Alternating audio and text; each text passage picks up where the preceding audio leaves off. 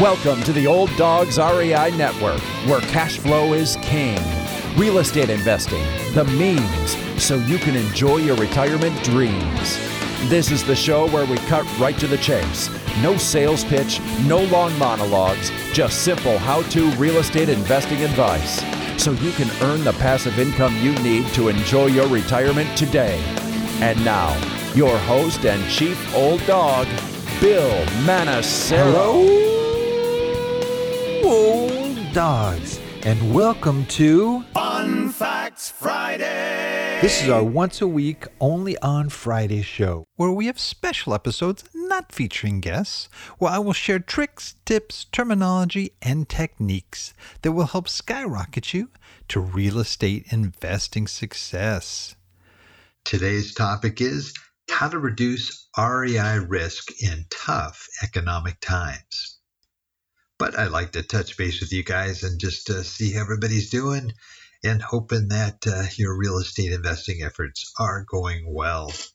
I know that uh, it's a different kind of market out there, right there. So I think we really got to look at kind of every angle and every aspect of, of um, you know, what what our options are as we get involved. And uh, that'll bring us back to our topic how to reduce REI risk in tough economic times.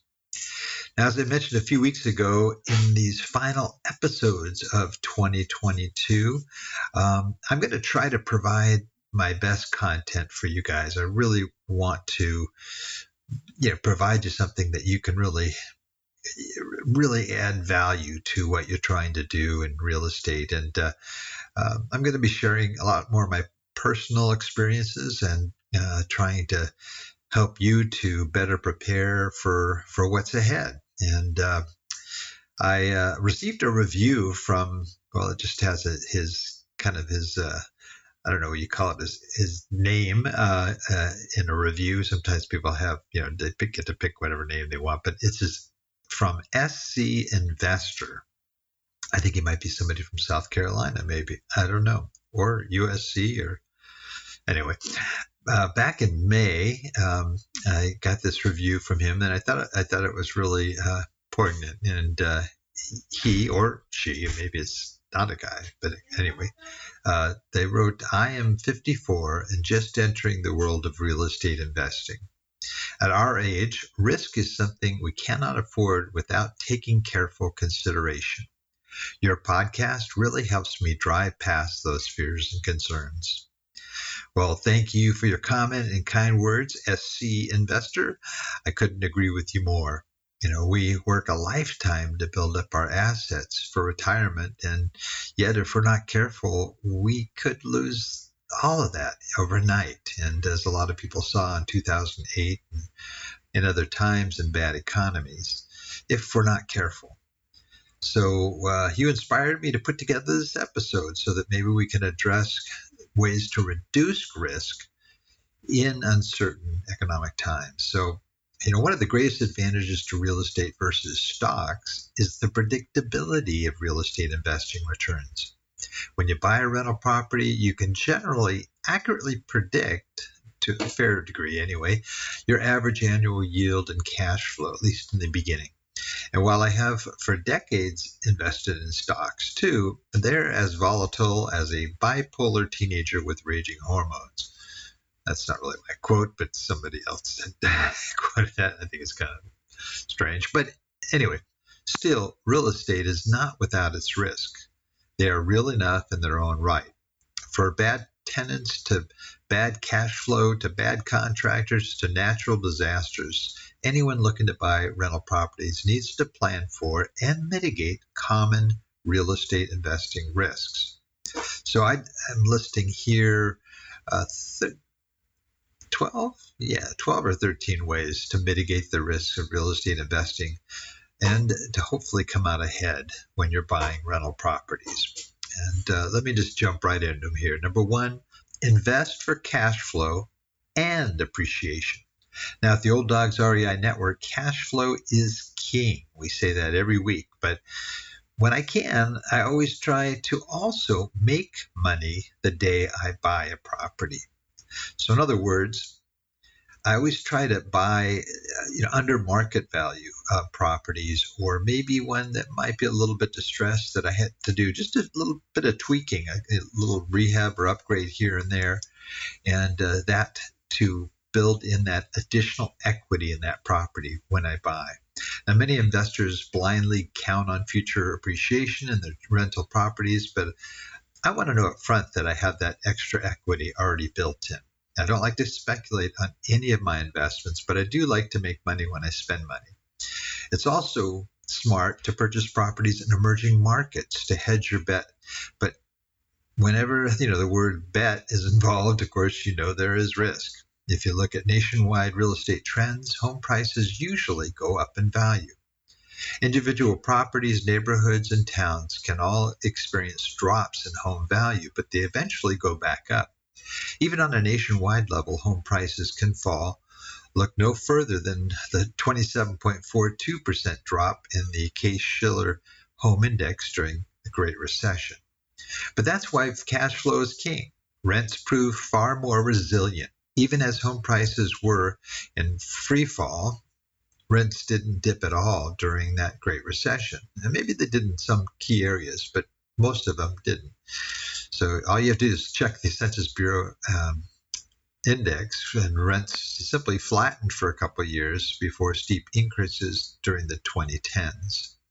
Cash flow is more predictable. You know the market rent, you know the purchase price and prospective mortgage payment, and you should know your long term average expenses. Number two, use the buy and hold strategy. Yeah, there are a ton of ways to invest in real estate. But during these economic times, I, I would avoid things that uh, that have higher risks than usual. Things like uh, flipping or wholesaling or buying on speculation, because you know you don't want to have to rely on market cycles. Now, this doesn't mean that you don't ever sell.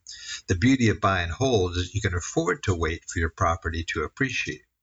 I was fortunate enough to, to buy a property in 2016 for $350,000 and I sold it 6 years later for 1.2 million. This is on top of solid cash flow for all 6 of those years. You don't always get that and it was an unusual time sort of post recession where all of us were getting some great returns. Number 3, don't buy it just because it's cheap. Now, this is a mistake that I made early on when I first went into real estate. I I loved seeing you know properties for fifty thousand dollars and less, and thought, wow, I could get a whole bunch of these. But in reality, uh, you really really have to do your homework. And it may seem like a dream when you buy it at the price, but it can turn out to be a nightmare overnight. And I, in those early days of real estate investing, I, I bought a number of them and spent years regretting it. They look good on paper because cash flow calculations usually don't account for hidden costs like vandalism, break ins, professional tenants gaming the system to draw out the eviction process. For that matter, even numbers included in the calculations, such as vacancy rates, maintenance, and property management costs, tend to be wrong because of the high turnover rate and high property damage. Yes, there's a niche for buying homes in the hood or becoming a Section 8 landlord, but unless you go to great pains to learn that niche and hopefully have some sort of a mentor who specializes them to teach you, I would say avoid low end rental properties, especially in this kind of a market, and save yourself a world of pain and unforeseen real estate investing risks. Don't buy less than a B class property. Number four, focus on multifamily rentals. Now, I've talked about this quite a bit, but if you have a choice between buying a single family home in the in a duplex, buy the duplex. Again, you're reducing your risk. If you have a vacancy, then it's only a 50% vacancy and not a 100% vacancy. Uh, fourplex is even better. You know, you'd only have a 25% vacancy. With single family homes, if one unit is empty, you're not getting any rent. You're underwater each month. On the other hand, if you own a fourplex or one unit is empty, you're probably still cash flowing a little, and that can be enough to get you through a couple of months until you find your next renter. Larger apartments are even better. Number five, make money when you buy. I mentioned that one on number one when I talked about uh, buying with appreciation if you can. One way to mitigate real estate investing risk is to buy value. Value investing means finding properties priced below market value. The single family rental market, this could be as straightforward as searching for just underpriced properties. But as it happens, there are several other approaches to think about value. Investing in a rental house with rental rates that are lower compared to the prevalent market rate provides a shot to raise rents and keep your cash flows. Another wise course of action would be to find a property that, with little inexpensive improvements or more up to date services, could elevate the property's value or tenant appeal, or both. Ultimately, keeping a close eye on future developments and buying in areas before housing prices start to climb can also be great ways to always make certain that your investment can offer you stable returns many years from now. Number six, set criteria and stick with it. When buying rental properties, be sure to buy it right. What does that mean? It means that every time you buy a property, you have predefined criteria and only buy properties that meet that criteria. Never compromise one of the most important criteria is the cash flow. I, I like to use a threshold of 10% cash on cash return if possible. If a property brings in less than that, I generally won't buy the property. There are, of course, exceptions to this rule. For example, if a property has a considerable amount of untapped hidden value. By ensuring a certain minimal level of cash flow, you are mitigating your risk. Even if rents drop slightly in the next downturn, you'll still have some cushion to be able to absorb a drop. Number seven, buy the types of properties that people will live in during the recession. This is why I've never bought luxury properties or, or type A or class A properties. Um, class A properties, you know, think of like the more modern apartment building covered in glass with a dog park or pool or a sweet Tudor house with a backyard in a neighborhood. Uh, these are the properties that rent for maybe you know twenty five hundred dollars and above on a monthly basis. These are not my typical rentals. Um, Uh, I buy B and C plus properties. Why? Think about what will happen to a person who is living above their means in an A property and who loses their job during the next downturn where does that person go? They'll be moving into our B or C plus properties. Likewise, if there's an upswing in the market and everyone has jobs, the people in the D and C class go up to the B class. I believe the sweet spot for rentals is in the middle. That way you can benefit from an upswing and weather a storm during a downturn. Number eight, focus on smaller units, especially two bedrooms. So if you're buying, you know, apartment or you're buying a duplex, for example, um, you know, if you can get a two bedroom or, or more two bedroom type apartments, uh, that would be great. What happens when there's a recession and people can no longer afford their current housing? As I mentioned, they move into a cheaper place from B to C properties, uh, for example. Not only that, they also tend to downsize. This is where the two bedroom unit comes into play. The two bedroom, in my opinion, is the most versatile of all the rental unit sizes for people living on tight budgets and looking to downsize. It is affordable, but still has space for a family with one, two, or even three children. It can work for a single person or a couple who wants an extra room for an office.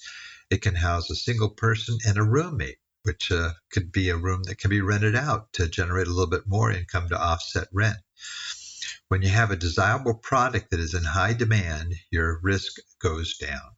Number nine, make your property the nicest on the block. In a downturn, vacancies tend to go up and the options for housing increase significantly. So, how do you ensure that your house isn't the one that sits vacant during a downturn? How about making it the nicest on the block? The great thing about making your property the nicest on the block is that during good economic times, you can demand premium rents. I'm not saying you need to go crazy with stainless steel refrigerators and granite, but a, a little upkeep and slightly higher finishes above your community norm is a good way to mitigate risk for the long term. Number 10, put properties in LLCs. As with any business, owning rental properties opens you up to the possibility of being sued. The key is separating the rentals from each other and from your personal finances. You do this by putting each property in its own LLC or a series LLC. And then you treat each LLC as its own business. You get separate EIN numbers, you get separate bank accounts. I would also recommend that your LLCs be held by another LLC in states such as, you know, Delaware, Nevada, Wyoming that allow for anonymous ownership. That way it's even tougher to track the owner of a particular property. Is it a lot of work? Yes, it is. Is it a pain? Yes, it is. But isn't it more painful to have a renter sue you, take all your properties in your personal residence, and garnish your wages? I'll leave that one for you to answer. Number 11, get good insurance. Although the LLC gives you some level of protection, you'll also want to have good insurance coverage. Paying a little extra for good coverage that also covers natural disasters is key. You want to not only get adequate coverage for the property, but you also want to get good umbrella insurance, a good umbrella insurance policy as well. I would save at least a million dollars to protect you from frivolous lawsuits and to cover anything above what the property insurance doesn't cover. Number 12, buy in multiple states locations. This is one of the main ways that I decided to further mitigate my risk early on in my investment career. I had some markets that looked really good, and uh, and then there were others that looked good too. But if a market should go sour or maybe a downturn on a local level, by being in multiple markets, you have the opportunity to be able to maybe even sell off the ones that are losing money or the ones that have gone down and uh, focus on those that are doing good. When I thought about how to lower my risk, uh, you know, from things like natural disasters and extreme market shifts, I realized that diversifying into other markets was a way to minimize the chances that my whole portfolio could go down at once. Therefore, I spread my investments over several states and markets. Well, that is it for today. Uh, real estate is a massive asset class and its popularity with investors is well deserved. An investor who exercises prudence and diligence prior to investing, as I've outlined in this podcast, can benefit from the safety, security, and low volatility of this asset class while avoiding undue risk. While most investors aspire to own a real asset as a foundation of their investment portfolio, it is important to evaluate the underlying risk before making the investment. If you invest in real estate with the right knowledge and perspective and give your investment the time to perform that it deserves, it could be not only a fruitful investment, but also an enjoyable journey combined with the pleasure of ownership of a hard, tangible asset that no other asset class can match. If all that sounds like a lot, well, at least you have control over your real estate investing returns by being able to lower your risk. How much control do you have over your stock returns? Well, not that much. so remember, if you're not able to accurately predict your rental property returns, you maybe are doing it wrong. Follow the tactics that I've mentioned here to reduce your real estate investing risk and enjoy ongoing high yield rental income for years to come. Well, that's it for now. Please note, Old Dog listeners, everything presented here can be accessed in our detailed show notes on the Old Dogs website at olddogsreinetwork.com forward slash blog. And look for the episode entitled How to Reduce REI Risk in Tough Economic Times. Well, that's the show for today. Remember, cash flow is king and real estate investing the means. Until next time, keep moving forward and may God bless. Thank you very much for visiting the Old Dogs REI Network. We would greatly appreciate if you would stop by iTunes and let us know what you think of the show. We would love if you could subscribe to the podcast, give us a five star rating, and write a review.